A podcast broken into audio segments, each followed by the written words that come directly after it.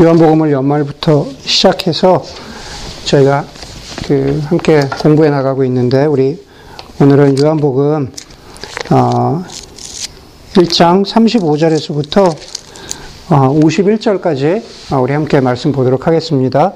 예, 우리 한 절씩 어 교독하도록 할게요. 다음날 요한이 다시 자기 제자 두 사람과 같이 서 있다가 예수께서 지나가시는 걸 보고서 보아라 하나님의 어린 양이다 하고 말하였다. 그 두 제자는 요한이 하는 말을 듣고 예수를 따라갔다. 예수께서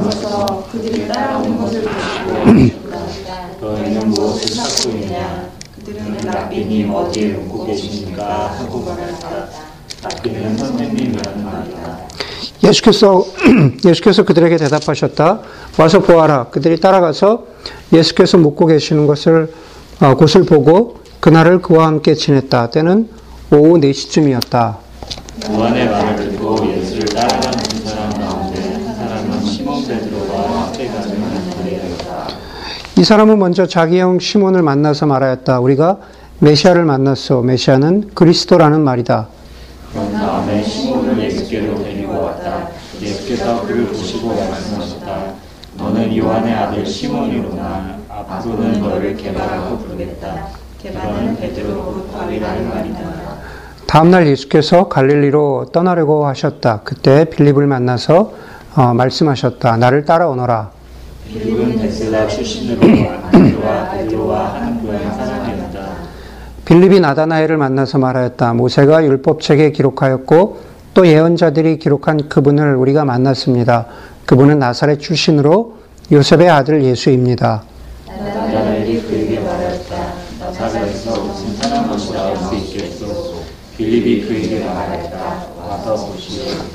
예수께서 나다나엘이 자기에게로 오는 것을 보시고 그를 두고 말씀하셨다. 보아라 저 사람이야말로 참으로 이스라엘 사람이다. 그에게는 거짓이 없다. 어떻게 아십니까? 예수께서 대답하셨다. 빌립이 너를 부르기 전에 내가 무화과 나무 아래에 있는 것을 보았다. 나다나엘이 말하였다. 선생님, 선생님은 하나님의 아들이시요 이스라엘의 왕이십니다. 예수께서 그에게 말씀하셨다. 내가 무화과 나무 아래 있을 때 내가 너를 보았다고 해서 믿느냐? 이것보다 더 큰 일을 내가 볼 것이다. 예수께서 그에게 또 말씀하셨다. 내가 진정으로 진정으로 너희에게 말한다. 너희는 하늘이 열리고 하나님의 천사들이 인자 위에 오르락 내리락 하는 것을 보게 될 것이다. 아멘. 그 설교 준비를 다 끝내고 그 설교의 제목을 정해야 되는데 예, 주, 이 우리 주보를 보시면 아- 알지만 예, 나름 어, 나름 센스 있게 정했다 했는데 모르는 사람들도 있겠다라는 생각이 예, 듭니다. 그러면 모르면 모르시는 대로 예, 이제 나중에 이게 무슨 뜻인가 알아가시면 어, 될것 같습니다. 어, 종교나 그 종교가 말하는 진리의 그 메시지들의 거부할 수 없는 특성 가운데 하나는 어, 현실성이라는 거죠. 예, 다시 말해서 어, 진리가 진리의 메시지가 정말 어, 진리가 되려면 진리의 메시지가 되려면 우리의 삶과 우리의 실존과 직접적으로 연결되어 있어야 된다라는 말입니다. 거꾸로 얘기하면은 인간의 삶과 관련이 없는 종교, 아, 우리의 현실과 관련이 없는 메시지는 자기 스스로 아무로 아무리 진리라고 얘기를 해도 우리가 허무하다라는 것을 아, 잘 알고 있습니다. 우리가 복음서를 보다 보면은 예수님께서 우리의 삶의 현실, 아니 좀 더 정확하게는 우리의 이 물질적인 세계와 아, 관계하고 계시다, 연결되어 계시다라는 증거들을 보여주시는 것이 뭐 병을 고쳐 주신다든지 우리가 잘 아는 대로 오병이어의 기적을 베풀어 주신다든지 그러면서 사람들의 배고픔을 아, 해결해 주시는 그러한 기적을 보여주신 것, 아, 그러한 것들을 통해서 예수님이 전하시는 복음의 메시지가 정말 복음의 메시지구나라는 것을 이렇게 아, 떠받쳐주는 역할을 하죠. 그런 의미에서 진리의 메시지는 아, 굉장히 현실적이고 우리의 삶과 직접적으로 연결이 되어 있어야 된다라는 겁니다.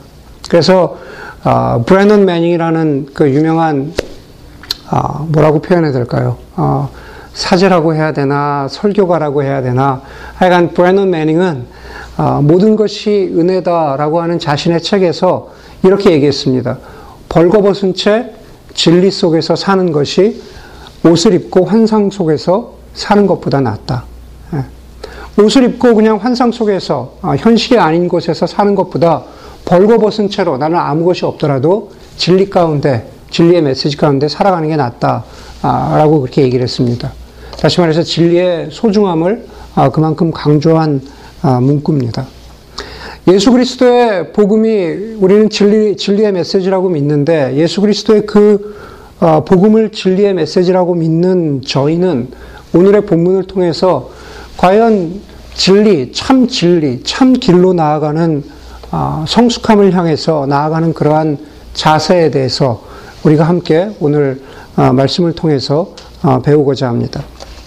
첫 번째로 오늘 본문을 통해서 우리가 배울 수 있기를 바라는 것은 질문과 절박함은 진리로 한 걸음 나아가는데 큰 도움이 된다라는 사실입니다. 우리가 질문을 갖게 되고 절박함을 갖게 되는 게 진리로 나아가는데 큰 도움이 된다라는 사실입니다. 프란시스 쉐이퍼가 시작한 그 라브리 운동의 모토를 아마 많은 분들이 아실 겁니다. 라브리는 프렌치로 오두막, 헛이라는 뜻인데 그 라브리 운동의 모토는 정직한 질문에 대한 정직한 대답입니다. 정직하고 투명한 질문에 대해서 아는 체 하는 것이 아니라 아는 것은 알고 모르는 것은 모른다고 하는 그 투명한 대답이 진리를 발견하는데 정말 중요하다라는 그러한 모토를 가지고 시작했습니다. 그런데 실제로 질문을 던지는 것, 궁금함을 가지게 되는 것, 혹은 의심을 갖게 되는 것은 아, 많은 경우에 오해를 받게 되는 경우가 많이 있습니다. 아, 오해를 받는다고 할지라도 그런 과정들이 있어야만 진리로 나아가는데 실제 현실에서는 그런 것들이 무시되는 경우가 많죠. 아니 저런 분도 과연 신앙에 어, 그 의심이 들 때가 있었을까? 저런 분도 과연 저런 의심을 가질 때가 있었을까라는 그러한 대표적인 경우는 빌리그리안 목사님입니다. 빌리그리안 목사님의 그 자서전인 내 모습 이대로 우리 그 찬송 가운데도 있잖아요. Just as I am. 그래서 내 모습 이대로라고 하는 그, 그 빌리그레암 목사님의 자서전에 보면은 20대 말 30대 무렵에 정말 이제 부흥사로서 사역을 열심히 어, 시작해가고 이름이, 이름을 내기 시작하던 그 무렵에 어떤 그 남, 저, 그 남가주에 있는 수양관에서 스스로에게 그런 어, 의심이 들었다고 합니다. 하나님의 존재에 대해서는 내가 정말 어, 의심하지 않고 믿는데 성경이 정말 믿을 만한가에 대해서는 의심이 들더라는 아, 그런 어, 고백을 그 자서전에서 하신 적이 있습니다. 물론 빌리그람 목사님은 그러한 질문과 의심의 과정들을 통해서 정말 성경이 하나님의 말씀이라는 그런 결론에 아, 도달하시게 되었죠. 오늘 본문에서도 그렇습니다. 세례 요한이 자기의 제자 두 사람에게 예수님을 가리키면서 말하기를 보아라 하나님의 어린 양이다 그렇게 말합니다. 오늘 본문뿐만 아니라 이미 요한복음 첫 구절을 통해서 세례 요한이 예수님에 대해서 증언하고 있는 것을 아, 우리가 볼 수 있습니다. 중요한 키는 예수님이 바로 로고스라는 사실이죠. 아, 우리가 함께 말씀을 본 것처럼 로고스는 그냥 그냥 말이 아니라 로고스는 바로 존재라고 우리가 함께 아, 배웠습니다. 로고스가 존재다, 혹은 어떤 인격이다, 뭐 그렇게 그 생각을 할 때 우리가 어떤 존재에 대해서, 인격에 대해서, 아니 좀 더 좁혀서는 사람이라는 존재에 대해서 갖게 되는 첫인상 중에 하나는 무엇일까? 한번 여러분들 떠올려 보시길 바랍니다. 뭐 사람에 대해서 우리가 어, 보편적인 대중을 향해서 떠올리는 어, 그 사람에 대한 이미지는 여러 가지가 있을 수 있을 것 같은데 많은 경우에 사람들이 그렇게 얘기를 하죠. 사람은 믿을 만한 존재가 되지 못한다. 아, 인간은 믿을 만한 존재가 되지 못한다는 이야기를 보통 사람들도 많이 하고 그리스도인들도 예, 많이 합니다. 예, 목사들은 그런 얘기를 하죠. 어, 성도는 믿을 존재가 못 된다. 예, 또 교우들은 어, 목사님은 믿을 존재가 못 돼. 예, 모두 하나님만 믿어야 돼. 뭐 이런 얘기를 아, 또 우리가 흔히 어, 하는 경우들이 있죠. 예. 많은 경우에 그거는 동서고금을 막론하고 그런 것 같아요. 사람은 많은 경우에 믿을 존재가 아, 못 된다. 그렇기 때문에 우리가 예수님이 로고스이고 그리고 그 로고스는 존재라고 이야기한다면은 그 존재와 우리와의 관계에 있어서 확인이 필요한 경우가 많이 있죠. 세례 요한이 예수님을 향해서 하나님의 어린 양이다라는 말을 듣고 요한의 제자, 세례 요한의 제자 두 사람이 예수님을 쫓아갑니다. 예. 예수님을 따라간다라고 표현되어 있죠. 뭐 요한복음뿐만 아니라 아, 사복음서를 통해서 우리가 누구의 제자됨, 아, 좀더 좁게는 예수님의 제자됨을 한 단어로 표현한다면은 따라간다는 따름이라는 그런 표현입니다. 아, 따라가다가 그 따르는 과정 가운데 더 헌신하게 되는 사람들도 있고 그 따름의 과정 가운데에서 아, 끝까지 쫓아가지 못하고 뒤돌아서는 그러한 과정들도 아, 우리가 보게 됩니다. 또 그 따름의 과정에 있어서 질문과 궁금함도 있습니다. 헌신도 있고 돌아선도 있는데 그 중간에 질문과 의심, 궁금함이 있다라는 겁니다. 궁금함과 질문을 가지고 자신을 따르는 그 두 제자를 보면서 주님이 이렇게 물어보시죠. 너희는 무엇을 찾고 있느냐? 너희는 무엇이 궁금하냐? 라는 그 뜻입니다. 너희가 나에 대해서 가지고 있는 질문은 무엇이냐? 라는 그런 말입니다. 그랬더니만은 두 제자가 다시 이렇게 예수님에게 대답합니다. 라피님, 어디에 묵고 계십니까? 라피님 어디에 묵고 계십니까? 우리가 먼 곳에서 예를 들어서 가까운 친구가 온다든지 정말 내가 어, 사모하고 그리워했던 사람, 정말 궁금해했던 사람이 오면은 그렇게 물어보죠. 아니 어디 호텔에 묵고 계세요? 저희 집에서 얼마 안 걸리시네요. 제가 밤에라도 잠깐 찾아갈 테니까 뭐 호텔 라비에서 예, 호텔 커피숍에서 잠깐 얘기라도 하죠. 라는 그러한 아, 우리의 일상의 대화에서도 예, 그런 것들이 있습니다. 거기 보니까는 똑같은 이야기를 묻고 있는 거죠. 라피님 어느 호텔에 묵고 계십니까? 예, 어디에서 주무세요? 제가 어, 좀 더 알고 싶습니다. 어, 제가 예수님에 대해서 궁금합니다. 좀 더 알고 싶습니다. 라는 그런 얘기를 하고 있는 겁니다.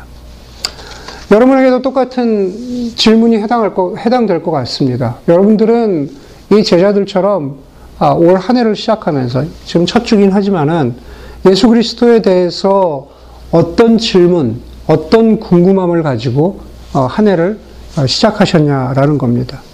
그동안에 물어보지 못하고 그동안에 꺼내놓지 못했던 궁금함들, 질문들을 꺼내서 그 질문들을 던질 때 정말로 내가 알고 싶었던 예수 그리스도, 정말로 내가 궁금해했던 진리의 모습을 찾아가는, 진리의 메시지를 찾아가는 한 해가 될 수 있기를 바랍니다.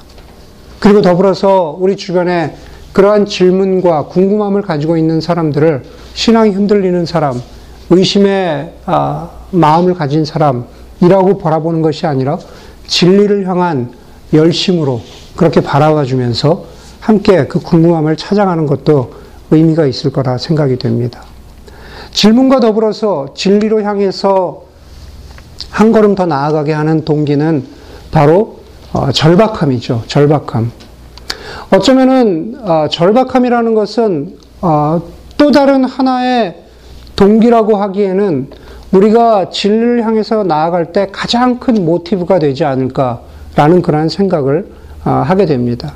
우리가 우리의 삶을 살아가면서 삶의 구비구비마다 고비 그 어떤 그 길목마다 우리가 경험하게 되는 절박함들은 과연 진리라는 게 뭘까? 과연 우리는 왜 사는가? 과연 우리는 무엇을 위해 사는가? 나는 왜 이런 아픔과 그리고 고통을 겪어 야만 하는가? 라는 그러한 질문들을 던지게 됩니다.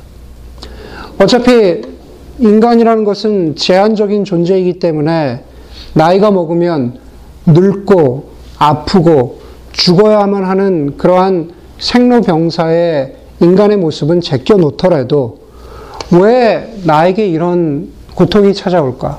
왜 나에게 이런 어, 사건이 벌어져야만 했을까? 라는 그러한 삶의 절박함들은 우리가 살아가면서 어, 피할 수 없는 일입니다.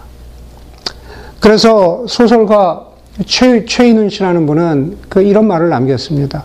삶은 실수할 적마다 패를 하나씩 빼앗기는 놀이다. 삶은 실수할 적마다 패를 하나씩 빼앗기는 놀이다. 그 말을 뒤집어 보면은 인생이라는 결, 인생이라는 것은 결코 실수를 용납하지 않는 실수할 때마다 내가 쓸 수 있는 패를 내가 내가 쓸 수 있는 사용할 수 있는 카드를 하나씩 빼앗기는 곳이라는 그것이 바로 삶이고 인생이라는 그러한 열심히 살아야 하고 치열하게 살아야 하고 남에게 밀리지 않아야 한다라는 그러한 절박함이 예, 그게 우리의 삶이라는 겁니다. 그런 절박함 가운데에서 우리는 과연 진리의 메시지는 뭘까라는 질문을 던지게 된다라는 겁니다. 그런 절박함은 오늘 본문도 마찬가지입니다. 43절 이하에 보면은 빌립이 나다나엘을 만나서 예수에 대해서 말합니다. 예수 그리스도는 바로 아, 메시아다. 모세가 율법책에 기록하였고 예언자들이 기록한 그분을 내가 만났다라고 그렇게 말합니다. 거기에 대한 나다나엘의 반응을 저희가 잘 알고 있습니다. 나, 나사렛에서 무슨 선한 것이 날 수 있겠느냐. 뭐 좋은 반응이 아니죠. 긍정적인 반응이 아닙니다. 그런데도 참 재밌는 것은 나사렛에서 무슨 선한 것이 날 수 있겠느냐 그렇게 얘기했음에도 불구하고 나다나엘은 예수께 가지 않는 것이 아니라 예수께 가죠. 예수께 갑니다. 47절에 보니까는 예수께서 나다나엘이 자기에게로 오는 것을 보시고 라고 그랬습니다. 예수에 대해서 그렇게 신뢰할 만한 것이 없다면은 그렇다면 예수께 가지 말았어야, 말았어야 했는데 왜 나다나엘은 예수에게 갔을까? 예, 무엇이, 무엇이 예수께로 발걸음을 인도했을까? 그것은 아마 나다나엘이 겪고 있었던 인생의 절박함 때문이 아니었을까라는 생각을 해보게 됩니다. 그런데 나다나엘의 절박함은 사실은 유대 민족의 절박함이었죠. 그래서 거꾸로 얘기하면 나다나엘은 유대 민족을 대표하는 한 인물이기도 하다라는 사실입니다. 아수르에서 바빌론에서 그리고 페르시아에게 그리고 이제 로마에게로 자유, 자유도 없고 만족함도 없는 그러한 포로 생활 아닌 포로 생활을 하고 있었던 그러한 유대 민족. 자유롭지 않은 삶이기 때문에 그리고 지배하에 있었던 삶이었기 때문에 무엇이라도 붙잡고 싶어 하는 그러한 그 인생의 절박함이, 인생의 고단함이, 삶의 고단함이 나다나엘로 하여금 예수의 어, 예수께로 자신의 발걸음을 향하게 하였던 것입니다. 나다나엘과 마찬가지로 저희도 마찬가지입니다. 어제의 평안함이 작년의 평안함이 올 한 해의 평안함으로 이어지지 않는다라는 것입니다. 우리는 살아가면서 어떤 절박함들을 만나게 될지 아무도 알지 못하죠. 우리가 아는 그 누군가는 지금 그 순간, 이 순간에도 절박함 가운데 놓여 있기도 하고, 그리고 그 누군가는 곧 내가 될 수 있다라는 사실입니다. 그것이 누가 되었던지 간에 바로 그런 절박함이 진리를 향해서 걸음을 걷게 한다는 것. 그 여정 가운데 그것은 내가 될 수도 있고 내가 손을 잡아 주어야 하는 누군가가 될 수도 있다라는 것을 우리가 기억해야 합니다. 두 번째로 오늘 진리를 우리가 좀 더 잘 알아가기 위해서 우리가 알아야 하는 것은 무시와 경멸은 진리를 막는 치명적인 요소라는 겁니다. 어, 누군가를 무시하고 얕잡아 보는 것은 진리를 막는 치명적인 요소라는 장애 요소라는 사실입니다. 노벨 아, 문학상을 받은 아, 남아프리카 공화국의 작가인 네이딘 아, 고디머는 이런 말을 남겼습니다. 이런 글을 썼습니다. 사람이 오랫동안 거절당하면 그 사람의 집단적 무의식은 이렇게 말한다. 활짝 열린 문과 두 팔 벌린 초청도 이제 너무 늦었다고 말이다. 너는 노라고 말함으로써 자존감을 획득한다. 어려운 말이죠. 네. 이번 주에 그 제 아내와 저희 아들과 주중에 그 써니베일에 있는 그 햄버거 집에 갔습니다. 네. 그 맛있는 햄버거 집이었어요. 네. 그래서 사람이 많아서 바깥에 있는 그 페리오에 앉아서 어, 햄버거를 먹는데 얼핏 보기에도 어, 홈리스인 여자분이 어, 카트를 끌고 와서 테이블 옆에 놓아두고 앉더니만 어, 안으로 들어가서 어, 햄버거를 주문을 하더니만은 주문한 음식을 받아와 가지고 자기 테이블에 앉아서 어, 혼자서 계속 혼잣말로 complain을 그냥 계속 불평을 하는 겁니다. 그러더니만은 그 음식을 들고 다시 cashier로 가가지고 거기서 일하는 사람한테 뭐라고 계속 complain을 하는 거예요. 그랬더니만은 얼마 후에 어, 이렇게 보니까는 매니저가 직접 그, 그 여자분한테 어, 음식을 직접 다시 어, 가져다 주었습니다. 제가 이렇게 보니까는 매니저가 그 homeless 여자분에게 대해서 homeless라고 해서 무시하지도 않고 전혀 무례하지도 않고 손님의 한 사람으로서 그렇게 존중하면서 음식을 갖다 주었는데 이 여자분이 이 매니저를 향해서도 계속 뭐라고 그냥 그 욕과 불평을 섞어서 계속 얘기를 하는 거예요. 그래서 마침 그 바, 밖에 있는 그, 그 페리오에 저희뿐이 없었어요. 그랬더니만은 그 매니저가, 여자분 매니저가, 어, 저희를 이렇게 쓱 보면서, 어, 저희한테 민망하다는, 미안하다는, 어, 그런, 어, 그, 그 눈짓을, 그런, 그런 표정을, 어, 보이더라고요. 저희도 그냥, 어, 그, 그 홈레스 여자분을, 어, 그 모른 척하고 그냥 저희 먹는 일에만 집중을 했습니다. 아마 위에 메이딘 고디머라는 사람이 말한 경우가 바로 그런 경우입니다. 사회적으로, 관계적으로, 경계, 경제적으로, 그리고 감정적으로 거절을 당하면 아마 그 여자분은 그런 경우겠죠. 그 홈레스 여자분은. 그 모든 경우에 있어서 자신의 삶에서 거절을 당하면 이, 이 여자는 모든 경우에 있어서 no라고 얘기하면서 다시 말해서 그러지 않아도 되는 상황임에도 불구하고 항상 모든 경우에 부정적인 단어들을 사용하면서 자신의 자존감을 찾으려 한다라는 사실입니다. 다시 말해서 자신이 경제적으로, 사회적으로, 관계적으로, 감정적으로 무시받았던 것을 좀 더 건강한 모습으로 다른 식으로 풀어내고 해소해야 하는데 자신이 받은 상처를 되돌려줄 대상을 눈을 부릅뜨고 찾는 거죠.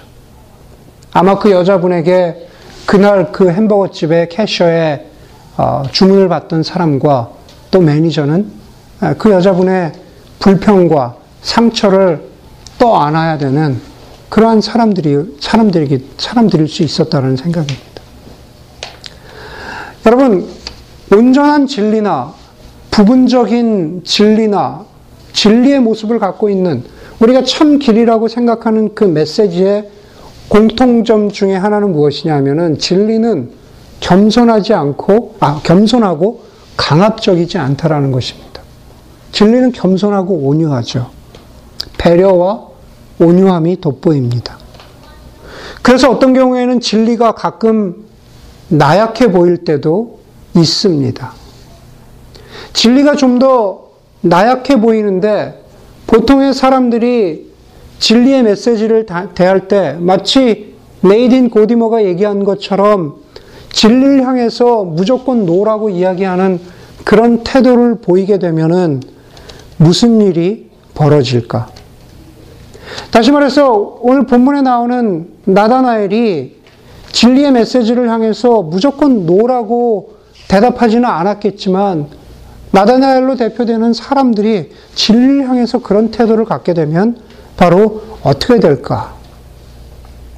그런 대책 없는 해결 없고 어떤 어떤 솔루션이 없는 대책 없는 무시와 경멸과 얕잡아 봄으로는 결코 문제가 풀리지 않는다라는 겁니다.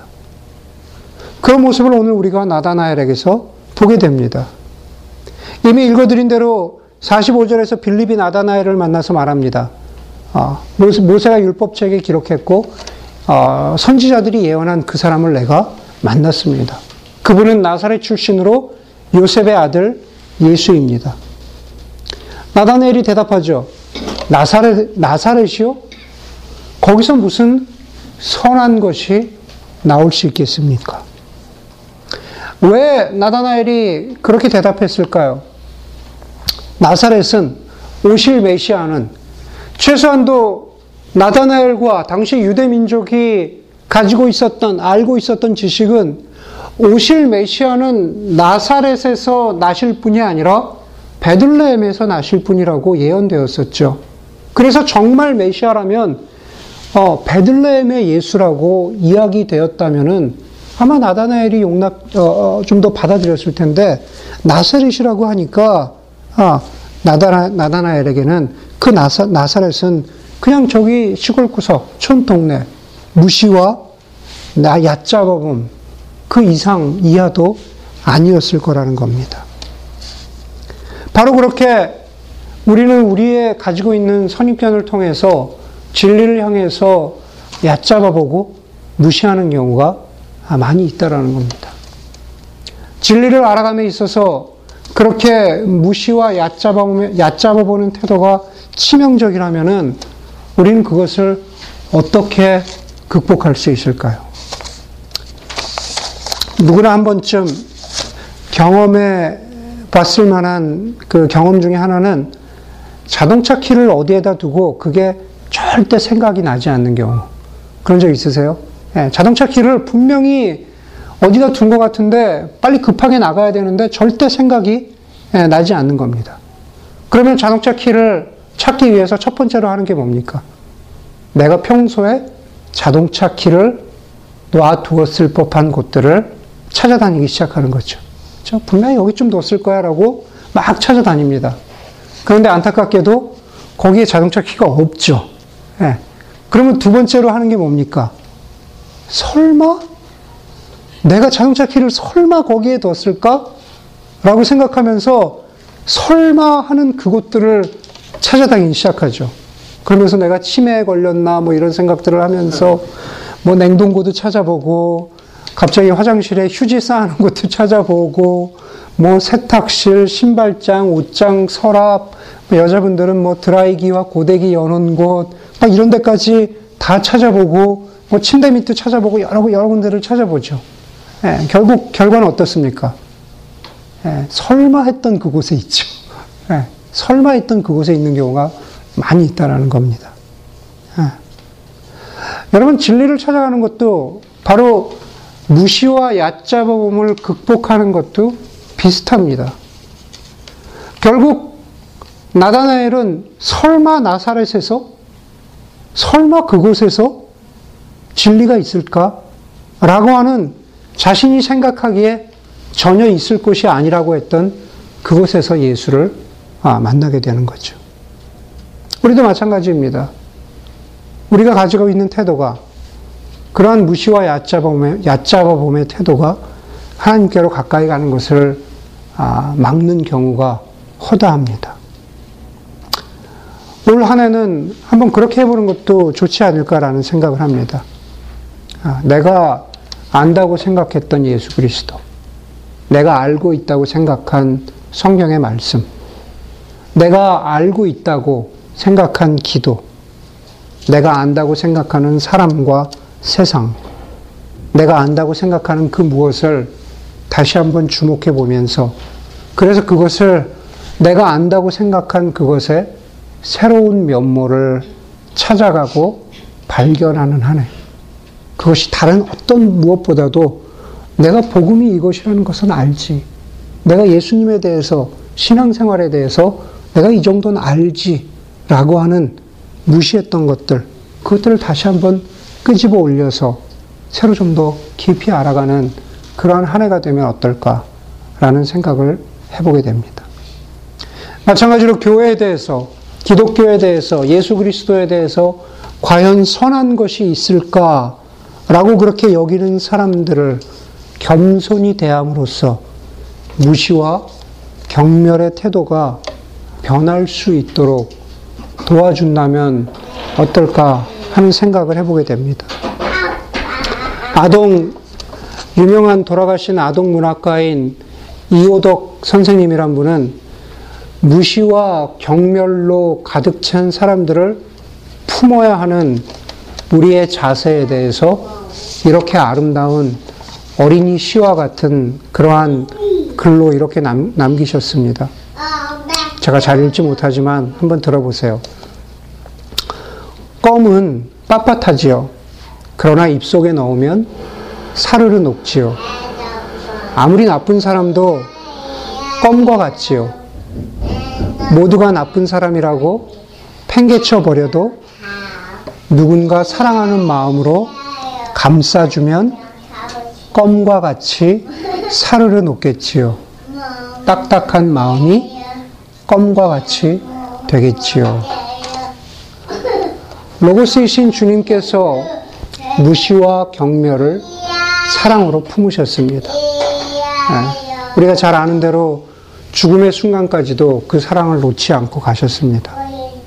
십자가는 진리의 메시지를 향해서 무시와 경멸, 삐뚤어진 마음과 태도를 가지고 있는 세상을 향해서 사람을 향해서 품으시고 인내하신 예수 그리스도의 모습이고 그리고 주님께서는 그 모습을 우리에게도 갖기를 바라신다라는 겁니다. 세 번째로 진리를 향해서 나아가는 데 있어서 우리에게 필요한 것은 인정과 관심입니다.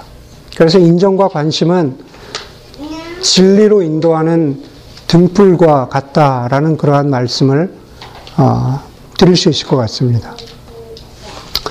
인격적인 관계의 핵심은 뭘까요? 제가 아내와 제가 여러분들과 인격적인 관계를 가지고 있다라는 그 핵심은 아, 관심이죠, 관심. 그 핵심 중에 아, 하나는 바로 관심입니다. 그 애니어그램에 대해서 나누면서 저와 같은 우리 중에 9번 성향의 사람과 와 이렇게 똑같구나 라는 것을 보면서 놀란 적이 있습니다. 그 에피소드는 뭐냐 하면은 다른 게 아니라 커피숍에서 누군가 대화를 나누면서도 들어오는 사람을 들고 나는 사람을 계속 확인하는 거. 내가 여기에다 관심을 둬야 되는데 여기에다 관심을 두고 얘기를 해야 되는데 커피숍에 들고 나는 사람을 계속 확인하는 겁니다. 그러면서 거기에서 멈추지 않고 어, 지금 계산대에서 무슨 일이 벌어지고 있는지 그것까지도 다 확인을 하고 있는 겁니다. 여기다 관심을 둬야 되는데. 네. 그게 애니어그램에서는 이 모든 상황을 통제하기 위한 그 통제 성향의 표출이라고 그렇게 얘기를 했죠? 그렇죠, 9번? 네, 그렇게 얘기를 했습니다.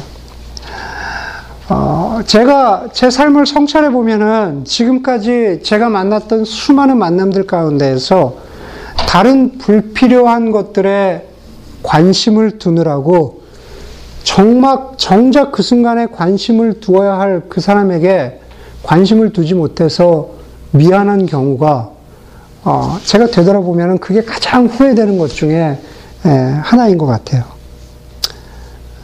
흔히 리더십에서 어떤 일이나 사명을 아, 완수하는 데 있어서 원칙으로 말하는 intention과 attention의 원리는 사람의 관계에서도 똑같이 적용이 됩니다. intention과 attention 결국 관심을 두라는 얘기죠. 오늘 본문에서 주님께서 나다나엘에게 아주 큰 관심을 두셨습니다. 48절 이 하죠. 48절에 보니까는 나다나엘이 예수께 물었습니다. 어떻게 나를 아십니까? 예수께서 대답하시기를 빌립이 너를 부르기 전에 내가 무화과 나무 아래 있는 것을 내가 보았다. 그럽니다. 여러분, 사실 무화과 나무 아래 있는 것으로는, 무화과 나무 아래 있는 것을 아, 보았다는 것으로는 불충분합니다. 충분하지가 않습니다. 뭐가 충분하지 않을까요?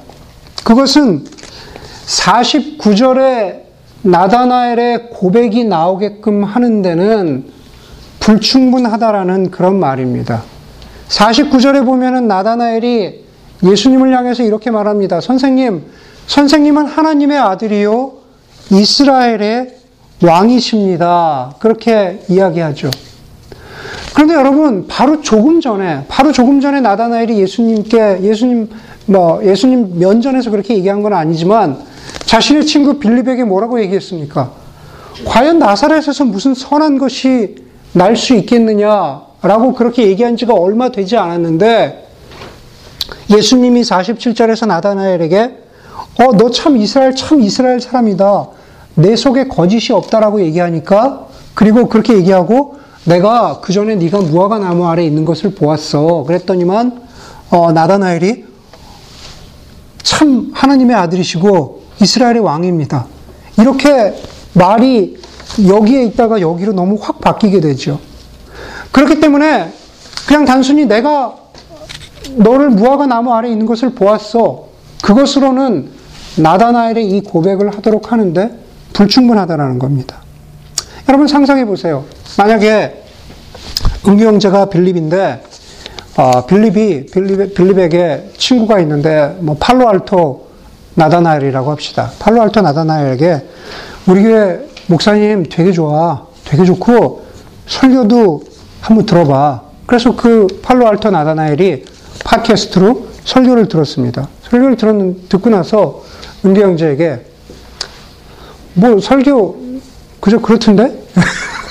어, 설교 어제 그렇던데? 네, 그랬다는 거예요. 그런데 제가 그 친구에게 어, 제 팔로알테 있는 피치커피에 계셨죠? 제가 지나가다가 봤어요. 그랬더니만은 설교 그저 그랬다고 얘기하던 친구가 저에게 와, 목사님은 하늘이 내리신 목사님입니다. 이 시대의 위대한 설교자고 정말 참 목자이십니다. 라고 그렇게 하는 것과 이 본문과 크게 틀리지 않다라는 겁니다. 너무 이상하죠. 예. 그런 점에서 내가 네가 무화과 나무 아래 있는 것을 보았다라는 것과 내가 어제 피치커피에서 봤어요라는 것과라는 별 차이가 없고 이런 고백을 나오기에 예, 불충분하다라는 거죠. 여러분 나는 네가 무화과 나무 아래 있는 것을 보았다라고 하는 그 내용과 실체가 무엇인지는 성경이 이야기해 주지 않고 있습니다. 그러나 분명 중요한 것은 뭐냐 하면은 무화과 나무 아래에 있는 것을 보았다라는 것이 최소한도 나다나엘에게는 굉장히 개인적이고 굉장히 중요한 일이었다라는 겁니다. 나에게 참 프라이빗하고 나에게 중요한 일을 내가 뭐 그 아래서 하고 있었는지 모르겠지만은 하여간 나다나에게는 나다나엘에게는 중요한 일이었습니다. 여러분 그것은 우리가 인간 관계에서 경험하는 것처럼 아니 어떻게 저분이 저렇게 바쁘시고 어떻게 저분이 내 사정의 이런 부분까지 알고 계시지라고 하면서 우리가 놀라고 감격할 때가 있잖아요. 그런 경우와 틀리지 않다라는 겁니다. 47절도 마찬가지죠. 예수께서 나다넬, 나다넬이 자기에게 오는 것을 보시고 저 사람이야말로 참 이스라엘 사람이다. 그에게는 거짓이 없다. 라고 말씀하셨습니다. 무화과 나무 아래 있는 나다나엘을 보시면서 나다나엘의 삶에 관심을 가지셨습니다. 그리고 나다나엘의 어찌 보면 굉장히 이렇게 스트레이트포월드한 질문 앞에서 그것을 뭐라고 하지 않으시고 내 속에는 거짓이 없다. 참 좋은 자세다. 라고 그렇게 인정해 주셨다라는 겁니다. 바로 그 인정과 관심이 나다나엘로 하여금 진리의 메시지 가운데로 예수를 인격적으로 만나는 데 있어서 중요한 등불과 같은 역할을 했다라는 겁니다. 하나의 시작 교회 교우 여러분 모두 그리고 함께 예배드리는 우리 모두 올 한 해 동안에 예수님이 나다나엘에게 보여주셨던 것 같은 그러한 인정과 관심을 보여줄 수 있다면 그것이 진리 되신 예수 그리스도께로 걸어가는 한 걸음이 될 수 있다라는 겁니다. 마지막으로 참 진리는 일시적인 위안이 아니라 영원한 존재와의 만남이라는 사실입니다. 참 진리의 메시지는 일시적인 위안이 아니라 어, 영원한 존재와의 만남입니다. 다시 말해서 진리를 대면하는 것이죠. 아, 먼 곳에서 오셔서 샌프란을 이제 여행하신 분들이 아, 계십니다. 진리를 대면하는 것은 마치 여행과 같습니다. 샌프란에는 여행자들이 많이 오죠. 저도 다른 곳에 살 때 이곳에 여행을 많이 왔습니다. 그래서 매번 어, 여행자들이 가는 곳을 아, 많이 갔습니다. 여행자들이 많이 가는 곳, 그곳을 가는 것도 의미가 있지만 진짜 샌프란에 오면은 샌프란 사람들이 좋아하는 이게 정말 샌프란시스코다라는 그것을 봐야죠. 그것을 못 보면은 아, 정말 섭섭합니다.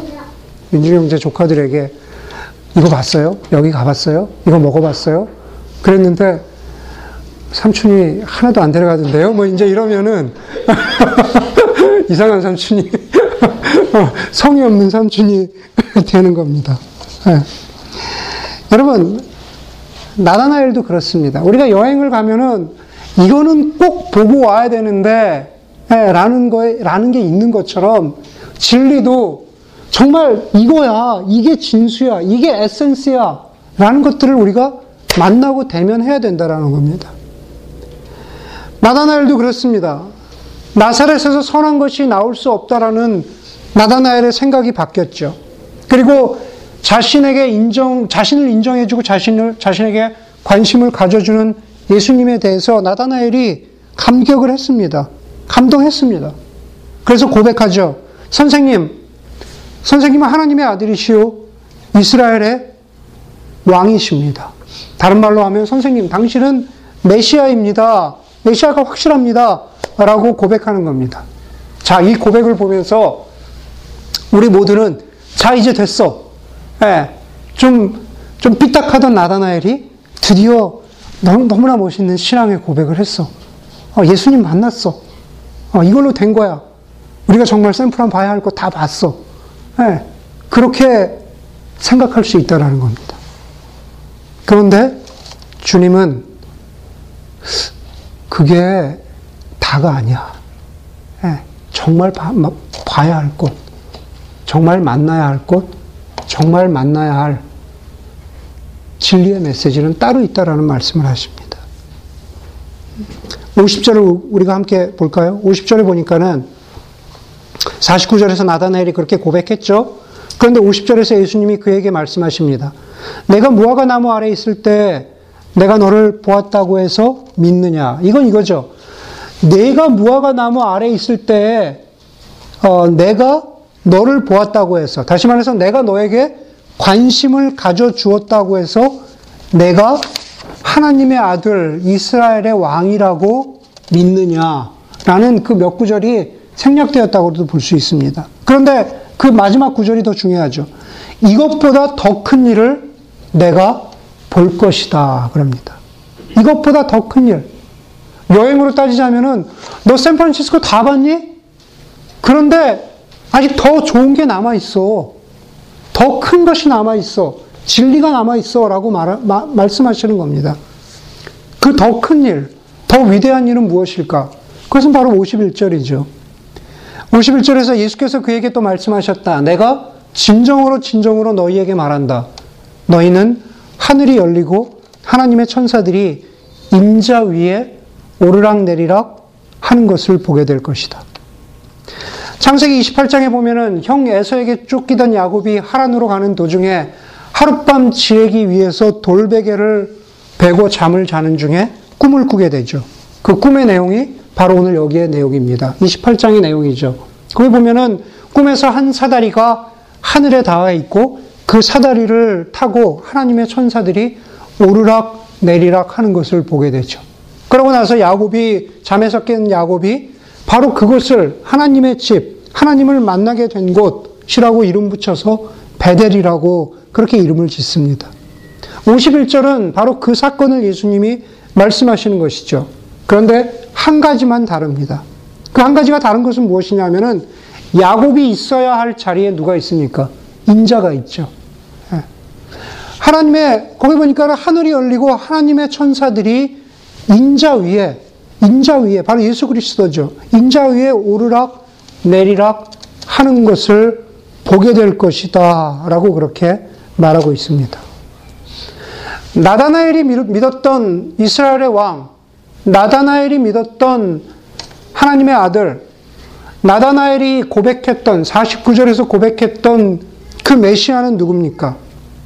그것은 바로 나, 나다나엘을 포함해서 우리 유대민족 모두에게 오셔서 자유를 허락해 주시고 풍요로움을 주시겠다는 바로 그 메시아, 해방의 메시아, 풍요의 메시아, 복의 메시아를 바로 나다나엘이 고백했다면 예수 그리스도께서는 그 정도에서 멈추시지 않고 더 나가시는 거죠.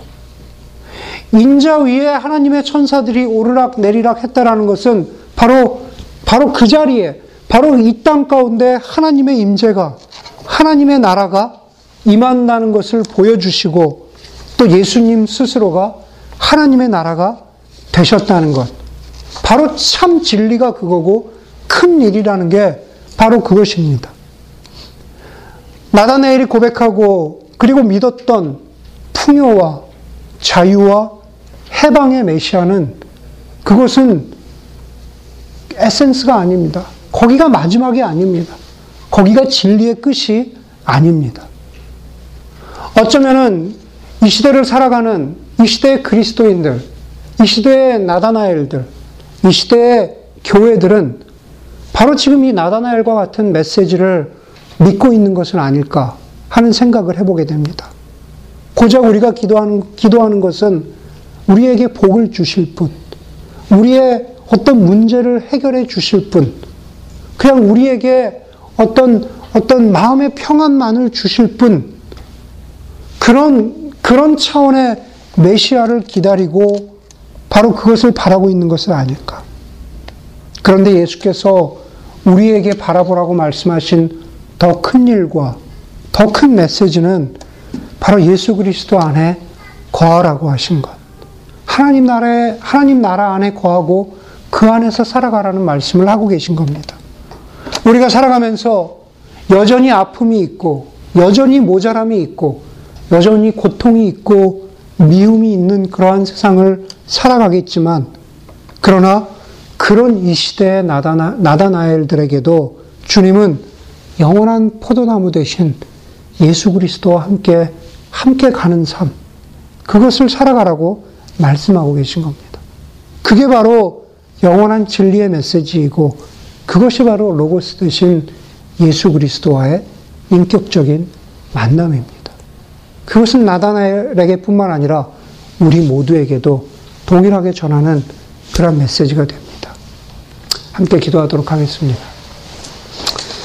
이 메시지를 기억하면서 질문과 절박함이 진리로 나아가게 한다라는 사실, 그리고 무시와 경멸은 우리에게 아무런 도움이 되지 못하지만 그러나 주님이 우리에게 보여주신 인정과 관심이 또 우리의 모든 관계 속에도 필요하고 또 더불어서 그 모든 과정을 통해서 참 진리를 대면하고 만나는 그러한 한 해가 될 수 있기를 우리 각자를 위해서 또 서로를 위해서 함께 기도하도록 하겠습니다. 함께 기도하겠습니다.